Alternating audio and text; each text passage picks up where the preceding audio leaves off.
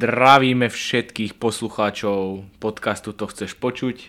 No, nazdar, nazdar. Hlásime sa so 7. epizódou. Ako siedma? So 7. epizódou z našej dielne. No, je to taká malá dielnička, presne tak. z našej produkcie. Možno, aby sme boli takí Áno, eh, áno, to, to, to, taký, profesionálnejší. presne tak, taký producentský tým, čo je za nami, to ste ešte nežrali.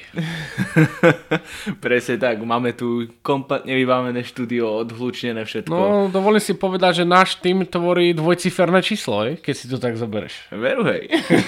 Sice je to dva, ale je to, dosť, je to dvojciferné. Či počkaj, to je jednociferné. Výborne, tak. Hneď kiks na začiatok nevadí. Nevadí, eh, matematika nie je každého kamarátom. Musím povedať, že ani moja nebola. No tak e, ja zasa nehovorím, že som bol zlý matematik, ale toto mi asi ušlo. Nevadí. Zdravíme vás teda ešte raz eh, z ťažkých jesenných podmienok. A ja vás zdravím ešte raz a tiež z jesených podmienok. Kedy, kedy vonku chladno, ideálne na čaj, tak si správte čaj, po prípade kávu, možno nejakú dobré jedlo.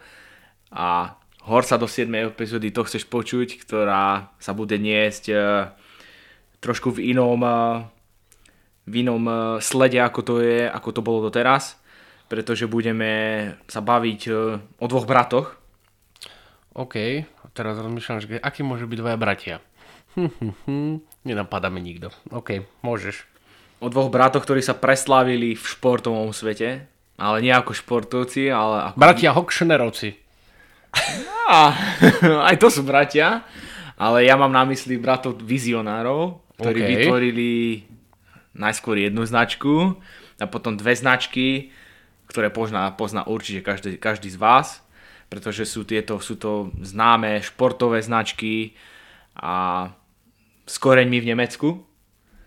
Áno. Korene siahajú krátko po prvej svetovej vojne do začiatku, kedy Adolf Dassler, prosím pekne, Takto si to na nás vybalil, hej? Takže sú to bratia, nie Hockschnerovci. ale sú to bratia Dasslerovci, Adolf a Rudolf, Výborne. Ktorí sa preslavili ako, jede, ako dvaja zakladatelia. Adolf založil značku Adidas a Rudolf založil značku Puma. Ale pekne po poriadku. Tak, tak. Pekne po poriadku. Uh, obidvaja bratia pochádzali z mestečka Herzogenaurach. To je veľmi dôležité Ako povedať. dlho si sa učil vysloviť tento názov? No Vieš čo, tak robím pre nemeckú spoločnosť, takže... Herzengenerach. Tak toto mi vladia, hej?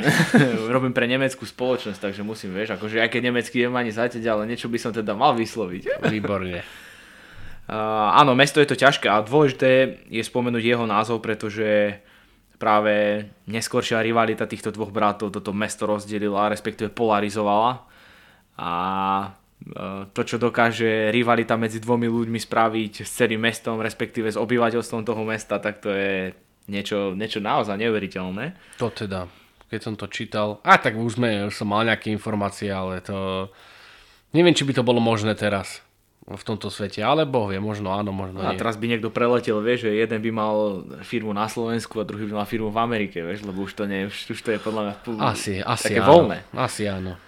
Um, späť ale k tomu, ja by som rád veľmi začal tak zo začiatku, ako, ako vlastne začali, ako, ako, ako Adolf Dassler, čo ho viedlo k tomu vyrábať atl- obu, ľahko atletickú obu najskôr, pretože bol to vyučený pekár a práve teda tá jeho, tie jeho inovácie, keďže vlastne vyše 700 patentov športo, športovej obuvy, mm. čo nie je málo, že ako vyučený pekár mohol vytvoriť niečo, čo je dneska symbolom tenisiek, športu, možno športového oblečenia. Ja osobne veľmi sledujem NHL a veľa tímov má napríklad dresy Adidas, vieš? No, upiekol čo si v tej svojej fabrike, ako sa hovorí, pekárik.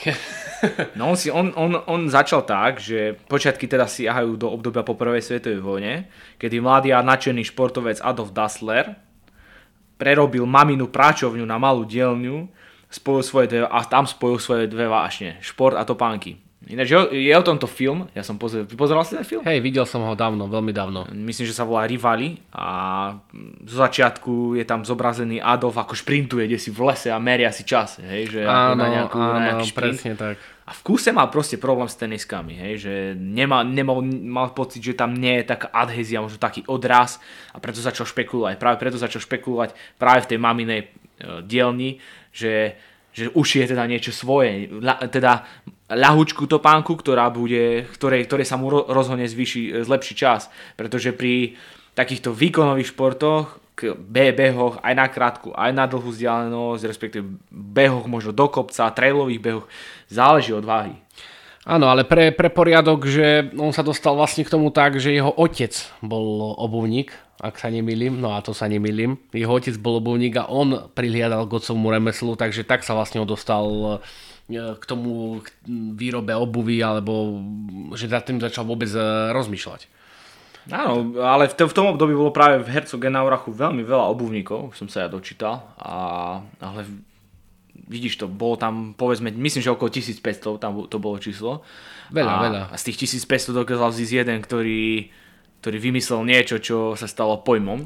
No samozrejme, pojmom. nie zo dňa na deň, nezišiel zo dňa na deň, ale áno, bolo ich tam vtedy veľa a väčšinou to tak, väčšinou to asi tak býva, keď e, veľa ľudí robí jednu vec v takomto ponímaní, tak jeden z toho vypadne ako ten, ten nejaký priekopník tomu, čo to najviac sedí.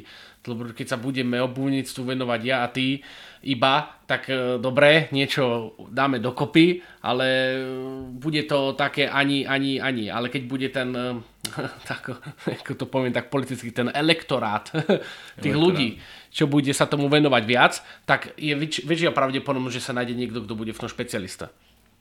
Áno, a jeho začiatky boli dosť ťažké, musím povedať, pretože vtedy nebolo dostatok materiálu a svoje prvé modely vyrobil z odrezkov kože z prílieb a z nádených zbytkov padákov po prvej svetovej vojne. No Vynašiel sa. Čo, áno, jednoznačne sa vynašiel, bol to kutil. Údajne veľmi rád mal také tie technic, tú technickú prácu tie, tie, tie techni, okolo tých kutilských technických vecí.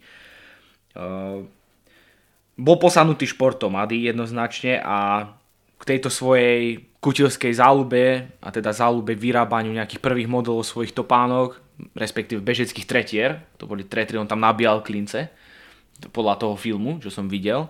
A hlavne zo začiatku sa hlavne, najmä uh, sústredili na ľahkú atletiku.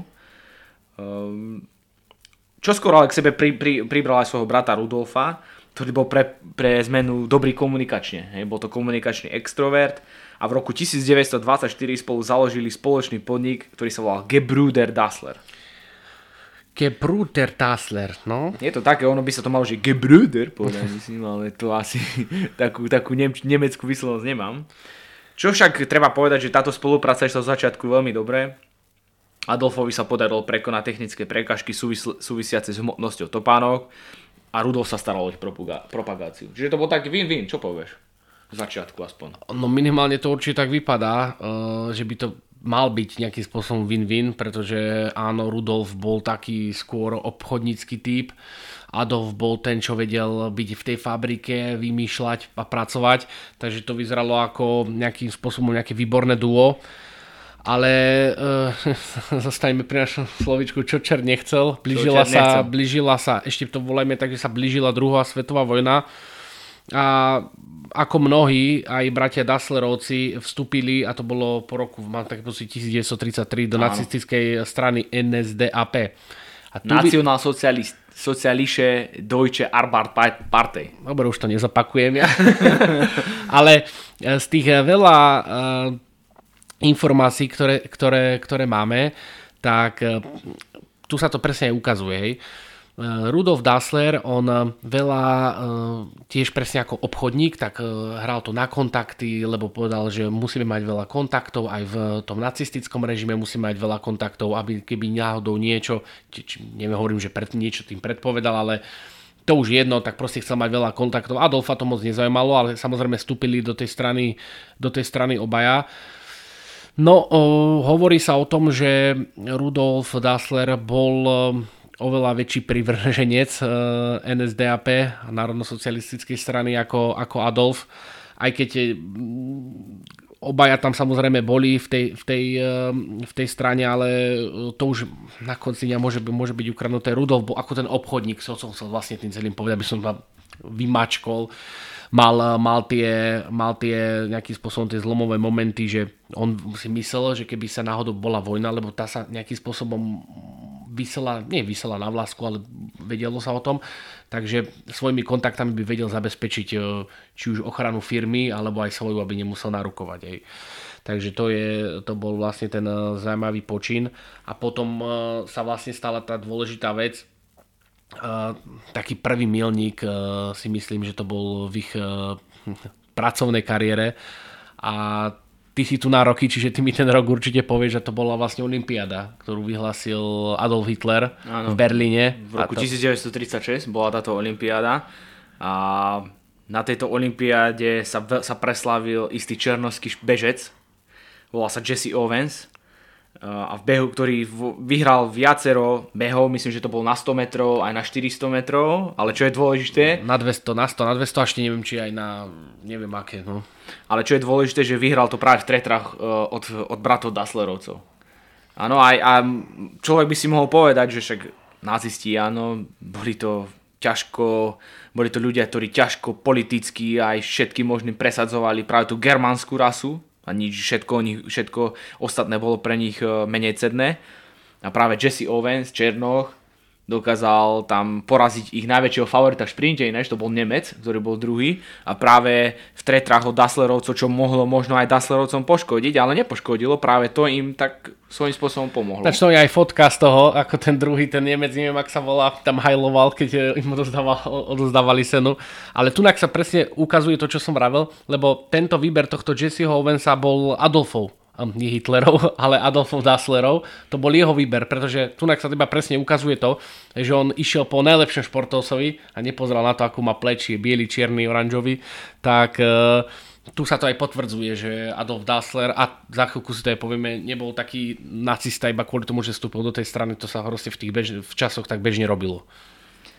Už tu sa, ich pre, už tu sa prejavil ich, ich biznis myslenie, svojím spôsobom, áno, biznis myslenie. No, 100% kedy, pretože oni sa vždy snažili, aby ich no, obu nosili tí najlepší. Najúspešnejší.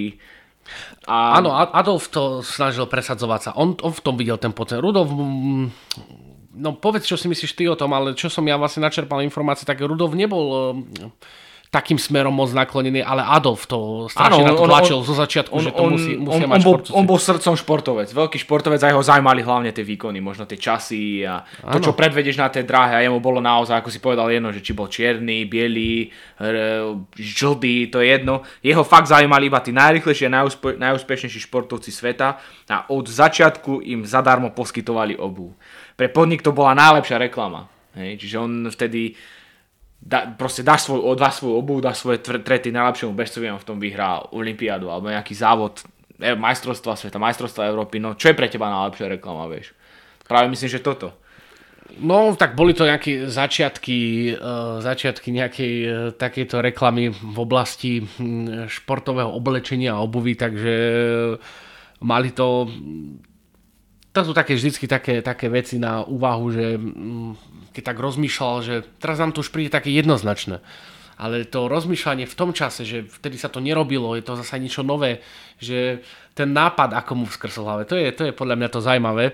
A iba dodám to, že v tom čase, teda tej, tej olympiády, kedy vyhral Jesse Owens, to bolo pred druhou svetovou vojnou, mala ich firma už 100 zamestnancov, takže už to nebola, nebola malá firma a myslím si, že v tom čase už robili nejakých 2000 párov topánok e, mesačne, čo je, myslím si, na takú firmu stihodné číslo.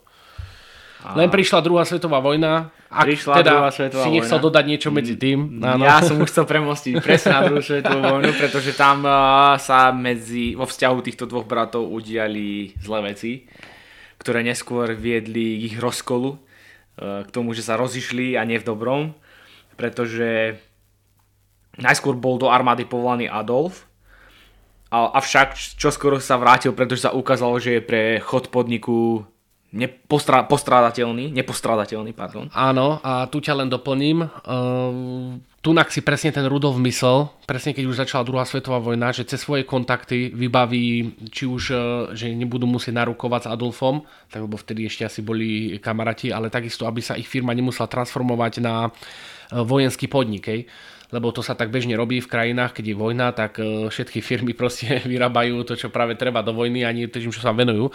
A chvíľku im to sa to aj držalo, vlastne boli jediní, ktorí, jediná vlastne obuvnícka firma, ktorá ešte vyrábala športové, športovú obuv už, už v čase vojny, ale nakon, nakoniec aj oni museli pristúpiť, e, pristúpiť k zmene výroby a museli začať vyrábať e, obu, ak to môžem nazvať, obu pre nemeckú, nemeckú armádu No a v tom čase musel narukovať e, Adolf, uh, som sa povedal Hitler, ten narukoval, ale Adolf Dassler musel na, na, narukovať na vojnu.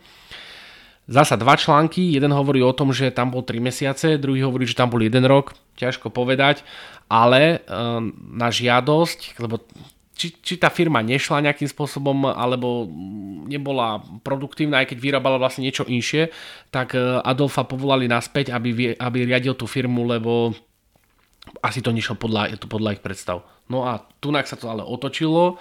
Rudolf, ktorý stále vrajím si myslel cez svoje kontakty, že si to vybaví, musel, musel narukovať. Išiel myslím si, že do Polska. Áno, do, Polska sa... do Polska bol stiahnutý ako 45 ročný a to sa mu vôbec nepáčilo. A teraz o akom veku sa už bavíme, koľko mali rokov? 45. 45. To, ono to bolo v 43. roku, no. toto konkrétne, kedy bol povolaný a uh, on bol o dva roky starší od Adolfa. No a ťažko toto niesol, že, on, že Adolf bol stiahnutý z tej fronty a on tam musí byť. On tam musí byť. Začal si myslieť, že pre firmu nie, nie je potrebný a čo viac. Začal podozrievať Adolfa že ho chce vyšachovať z pozície spoločníka a že ho udal. Že by chcel Adolf so svojou manželkou prebrať celý chod firmy. Hej. Áno, e, toto, táto informácia, aspoň som mu nikde v žiadnych článkoch, ani v ničom, ani v dokumentoch nenašiel, že bola potvrdená oficiálne. Hovorí sa o nej. Vyzerá to tak, že, by to, že to aj tak asi aj bolo. Hej. Uh, ale toto není ako oficiálna verzia, lebo není, neexistuje žiadna verzia, on si to po, asi myslel, ale či už to tak bolo, ťažko povedať. No. Áno, ako tam bolo viacero vecí, ako, že prečo sa oni mohli rozhádať, ale najpravdo, najpravdepodobnejšia je, že vraj údajne táto. Dokonca ja tu mám aj úryvok zo zájomnej korešpondencie, kedy ktorá bola taktiež vy, vyhrotená, plná výhražok, smeroval ju Rudolf Vadimu a napísal mu tam, že nebudem váhať a využijem príležitosť k uzavretiu továrne, aby si si musel nájsť prácu, kde sa môže hrať na lídra a ako prvotriedny športovec nosí zbraň. A, a tým, tým vidíš to, teraz som mi padla myšlienka, už ju mám naspäť, už som ju chytil, že možno tým štartom, lebo to bolo zasa tiež niekde písané, bolo vlastne to, že Adolf podozrieval Rudolfa, že uh, no proste s Adolfovou manželkou, že mali pomer mm-hmm. keď, bol, keď bol naskôr Adolf eh, v, na vojenčine, takže mal, tak ho pozrieval, takže či tam to potom nezačalo, že áno, on ho potom udal, že nech ide na vojn, že musí ísť narukovať, Mo, môže byť, môže byť. Aj takýmto smerom sa... Je tam, vidíš to veľa, veľa, veľa, ale zasa ani jedna z toho vec nie je potvrdená, lebo všetky články uvádzajú jednu vec a to je to, že nikdy z e, bratov Dasslerovcov nepovedal hlavnú príčinu rozkolu medzi nimi dvoma. Proste už bol iba rozkol a hotovo. No a súrodenská rivalita sa prehybila po vojne, spôsobila, spôsobila ju denacifikácia hlavne.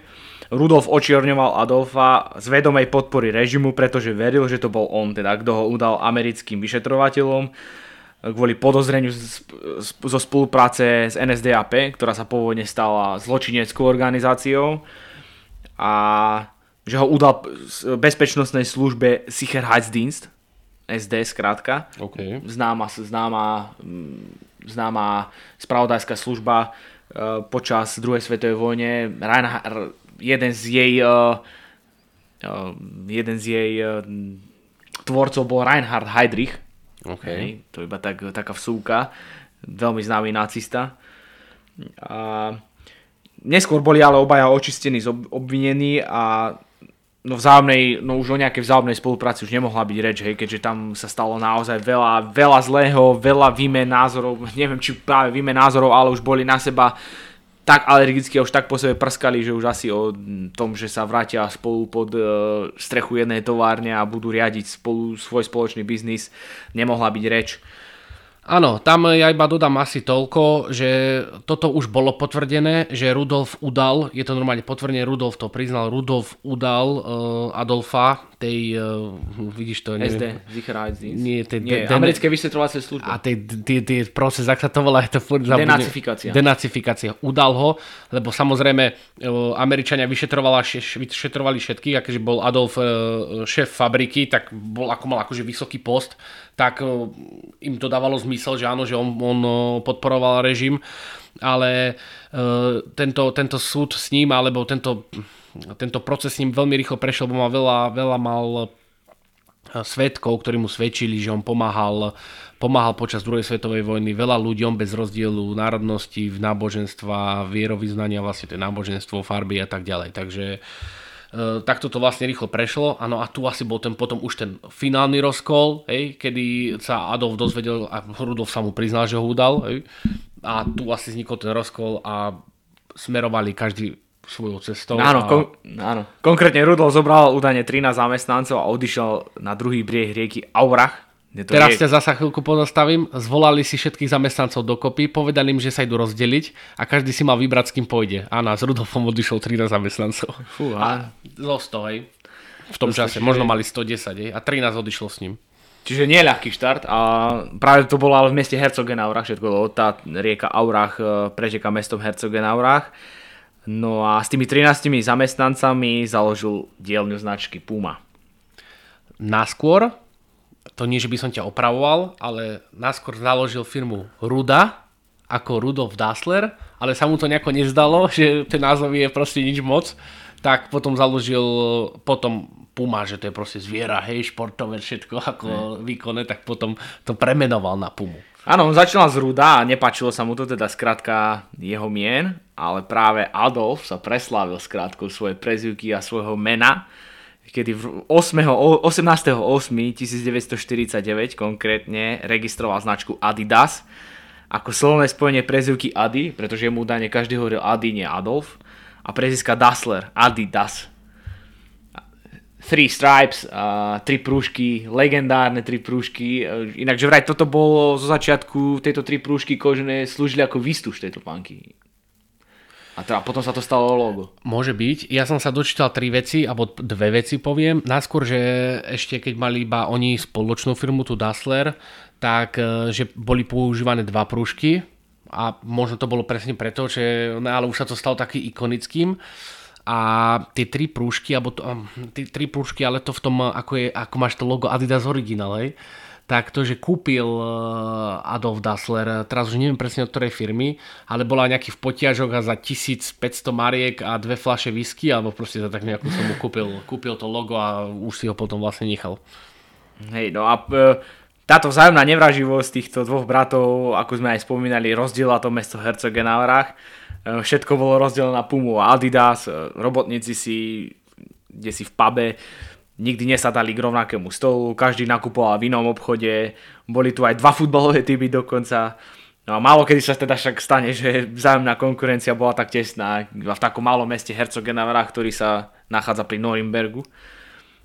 Aby to bolo, to je Norimberg je asi všetkým známe nemecké mesto.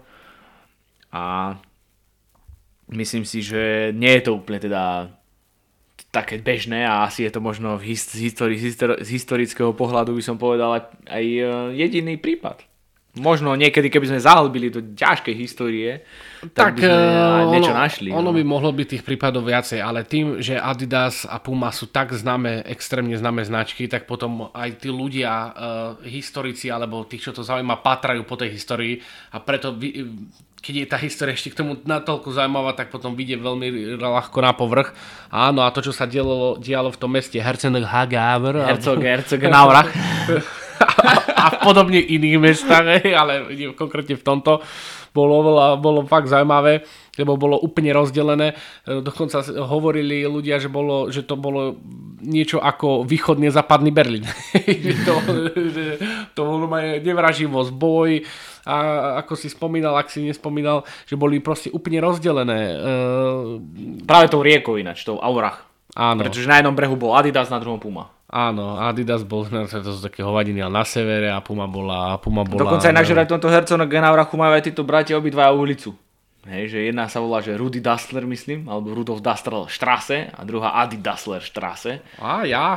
Ale neviem, neviem teda, že či je Adi na, na, jednom, ne, neviem teda, že či je na, na jednom brehu rieky a druhá na druhom. To neviem presne, ale jednoznačne sú to naj, najznámejší obyvateľia tohto mesta, by som, by som povedal. Keď bude 100 epizóda, tak sa tam pôjdeme pozrieť.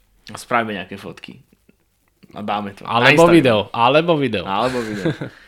V ľahkej atletike a futbale Puma Adidas absolútne nemali konkurenciu. Športovi, športovci vo väčšine krajín ešte vo veľkom používali ťažké topánky a novým ľahkým modelom od Adidas sa v Británii hanovne hovorilo filcové papuče.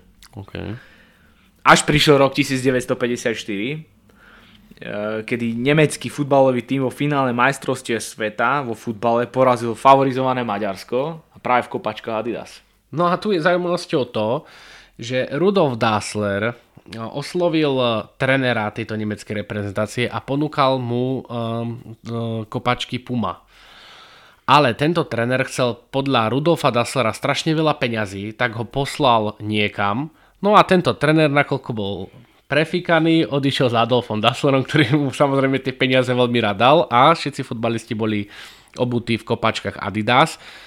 Už vlastne s novopečenou Eh, patentovou eh, záležitosťou a to je šrobovacími, eh, šrobovacími kolikmi, alebo ak to nazvem? Štuplami? Štuplami, áno, šrobovacími štuplami na teniskách.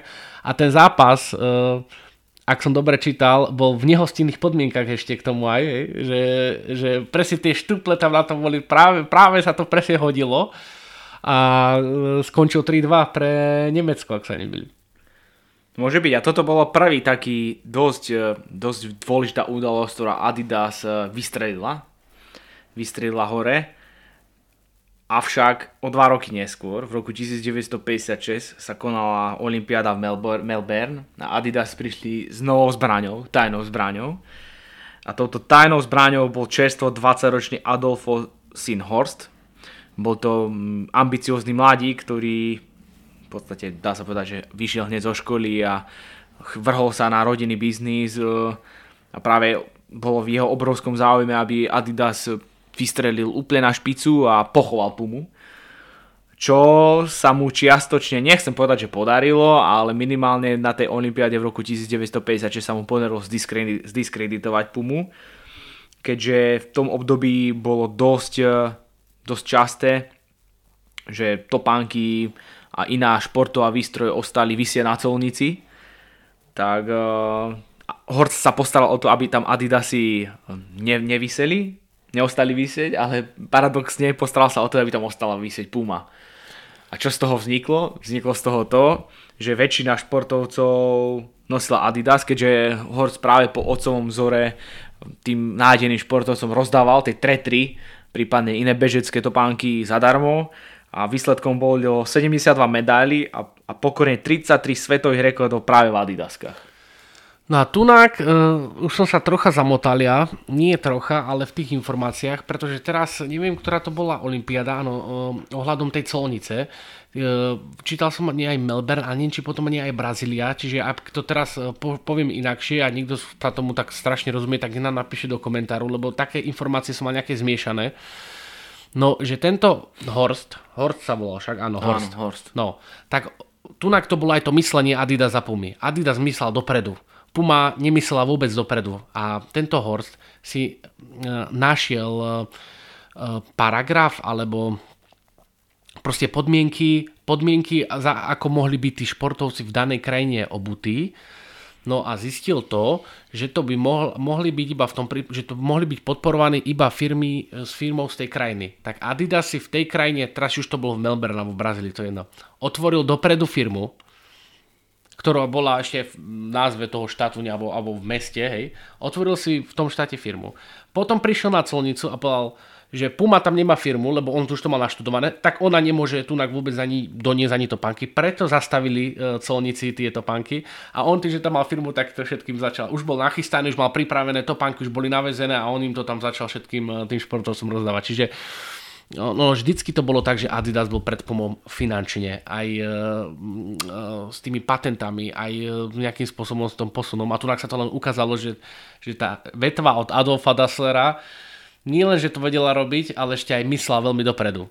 A teraz sa na chvíľku vrátim, že v čom bola Puma vlastne zo začiatku prelomová, lebo Pume sa nedarilo, tak e, kedy ešte keď, mala, keď bola Puma, že 13 zamestnancov a, a Rudolf Dassler, tak e, tak Puma prvý, pr, Pumu vystrelilo to, že začali robiť um, podrážku z vulkanizovanej gumy. To bol taký ten, uh, ten blow up, alebo ako sa to... Možno nejaký odľahčený materiál, alebo lepšie prúžny. Asi, asi kombinácia všetkoho ľahšie, pevnejšie, prúžnejšie, to pevnejšie a prúžnejšie, ale ide dokopy. Ale to bol to bol ten zlomový moment pre Pumu. A na to premostím teraz e, naspäť do, do, tej, do tej olympiády, že áno, Puma, e, Puma e, zostala vysieť na celnici, Dasslerovci to, a Adolfov, obaja sú Dasslerovci, ale Adolfova vetva to dala a tu už začal byť dovtedy sa nejakým spôsobom doťahovala Puma vždycky na Adidas. Hej. A tunak to, tunak to odskočilo, že Adidas odskočil a o značný, o značný kus od Pumy. Áno, je, možno je to aj preto, že pra, práve Hej, lebo ten, ja som mal taký pocit, že ten Adidas uh, aj tým, že Horst bol taký dosť ofenzívny, bol dosť uh, zanietený a ne, neboli buď cudzie intrigy, robiť intrigy v súvislosti s jeho marketingom a manažmentom, uh, tak uh, áno, práve tá Puma aj, aj tá Puma tam e, urobila tiež dosť veľký skok týmto by som povedal, hej, že pretože ten a skôr bol známy tými patentmi z toho technického hľadiska Adi. Hej, no, že on, bol, on bol ten technológ, on bol ten zadnetený športovec a on bol ten, kto sa snažil túto panku čo najviac odľahčiť, aby bola čo najprúznejšia, aby čo najlepšie sedela na nohe, aby sa teda s niečo najlepšie, s ňou čo najlepšie behalo. A hlavne tie, určite na tom niečo muselo byť, keď toľko športovcov v nej vyhralo. Samozrejme je to aj tým, že vyberali za, zo zásady čo najlepších športovcov, ale určite na niečo musí byť, keď tam za, bolo toľko úspechov. Áno, hovorilo sa o tom, ti teraz poviem, že Adolf, Adolf Dasser vždycky vrobil, nájdete mi tých najrychlejších, najrychlejších šprinterov na svete. Museli mu hľadať tých ľudí, hľadať a tých potom presviečal a dával im svoje topanky. A k tomu Horstovi, ináč či sa dočítal, že on mal vlastnú fabriku. Vo Francúzsku kúpil, kúpili, Adolf mu kúpil fabriku vo Francúzsku a tam vlastne zväčšili, zväčšili výrobu, potom už mali Nemčine 8 fabrik po Európe ale druhá fabrika bola vo Francúzsku. A nedaleko, neviem teraz už presne v ktorom meste, ale bol to nedaleko od uh, Hoffenhaber Hobengugen.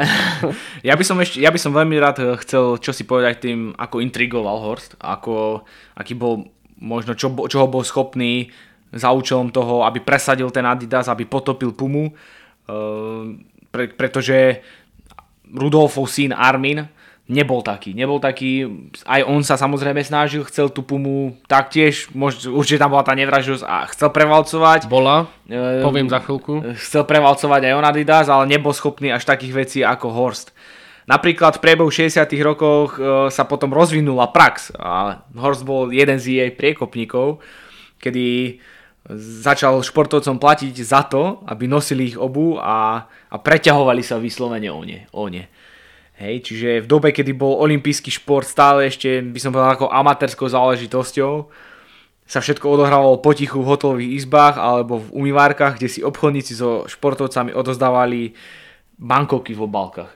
Čiže tam bola už, nie že dávali zadarmo, ale ešte im platili, hej. No že... veď to by sme mohli nazvať tie začiatky toho, toho sponzoringu. Áno, áno. Uh, Um, Není to oficiálny začiatok sponsoringu, museli by, sa, museli by sme hľadať niekde asi možno ďalej, ale toto tak, takého novodobého sponsoringu. A oni mali áno, zakázané príjmať športovci peniaze, a takže sa to muselo robiť potichu, hej, to panky mohli prijať, ale peniaze nie. Ale áno, toto boli ťažké začiatky, e, toho novodobého sponzoringu. Dneska vidíme ten sponzoring, myslím, že všade a už je povýšený na úplne inú, inú úroveň. Vidí Instagram napríklad, platené no. sponzoring. To máme tak napadlo teraz, že for fun.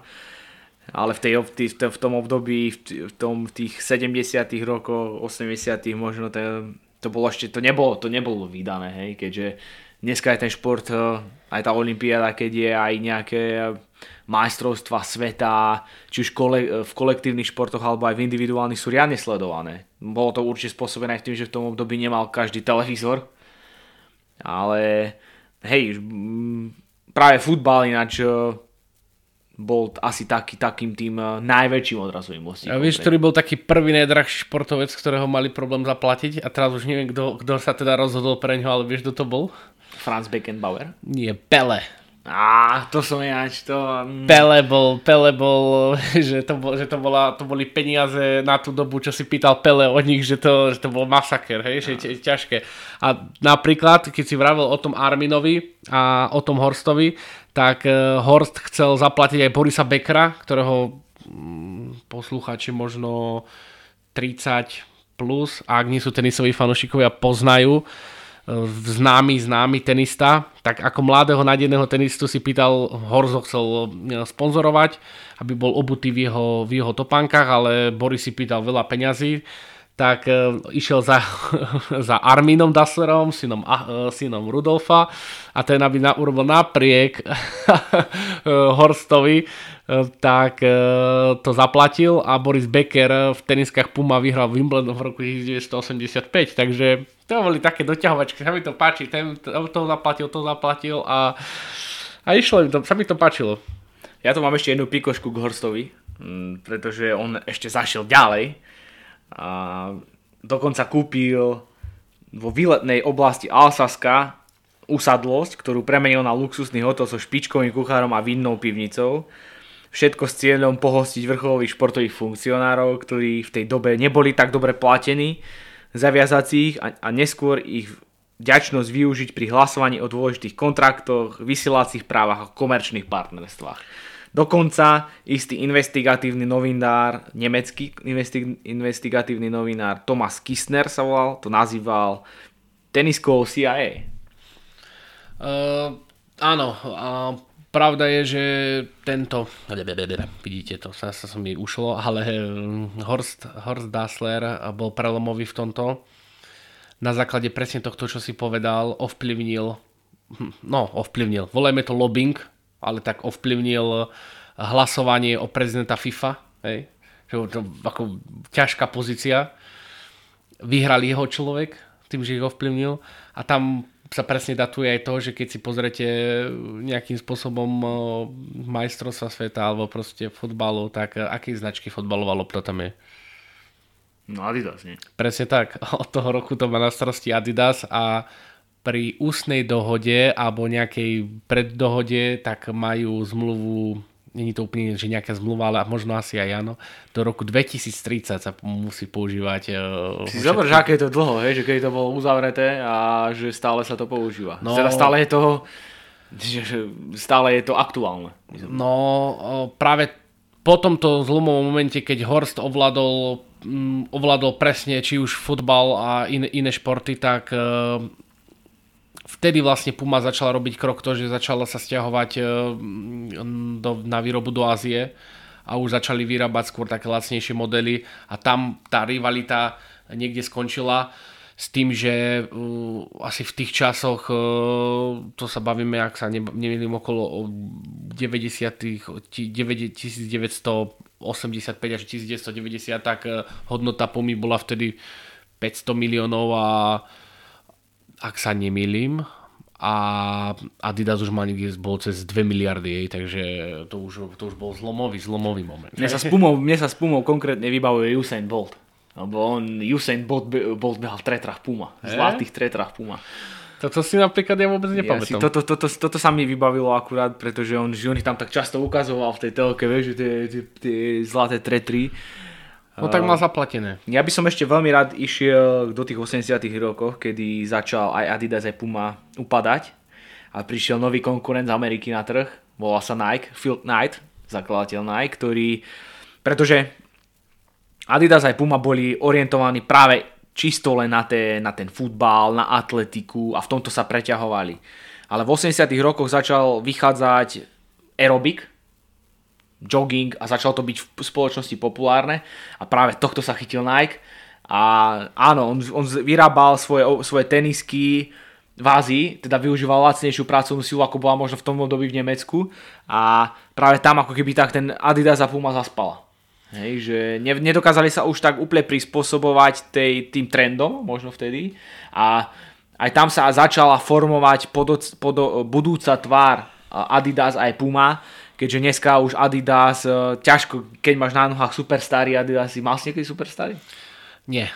Ja som mal troje a dobre robíš, lebo sa mi všetky troje totálne ja rozpadli. To, ja, priznám sa, že ja som v tom taký analfabet, ja viem, že je Adidas originál, že sú... Myslím, že ináč že Superstar bola 2000, v roku 2015 práve topánkou roka a, pra, a vychádza z nejakého historického modelu táto topánka. A dokonca dneska je to, no, dneska asi asi ťažko... Asi aj viem, ktorý, ale už to presne nepamätám. A ja teraz... Uh ak už teda ty si nechcel teraz v tomto niečo dodať, Kľudne, daj. tak ja ti, ja ti dám len takú vec, že uh, a dá sa to rozdelím nejakou kategóriou. Prvá vec je to, že či si myslíš, že keby neexistovala tá nevraživosť medzi tými dvoma bratmi, ktorá sa potom prevexlovala do celých rodín a oni vlastne jeho synovia, e, neviem, či ich vnúkovia neboli proti sebe, že či by tie firmy dotiahli tam, kde ich dotiahli. Lebo nemôžeme sa baviť tam, kde ich dotiahli teraz, lebo už je to teraz inakšie. To bude moja druhá vec. Možno. A... Mm, ja by som povedal, že, že určite by boli známi, ale možno by neboli až takí známi. Uh, pretože práve to, tá nevraživosť a to, táto súperenie ich ťahalo k tomu, aby inovovali. No aby prišli toto, s toto. novými patentami. A to bolo kľúčom asi aj toho, že dneska je Adidas a Puma to, čo, to, čo je, aj keď tie treba povedať, že už ani Adidas, ani Puma nepatrí konkrétnym rodinám. Už Puma, Puma myslím, že kúpili ešte dávno Francúzi a Adidas už je desi úplne po kaďakých aj, aj, aj cez Adidas to išlo cez, nejako cez Francúzsko a tak ďalej, že nejako Francúz, Francúz, Francúz, alebo ako to bolo.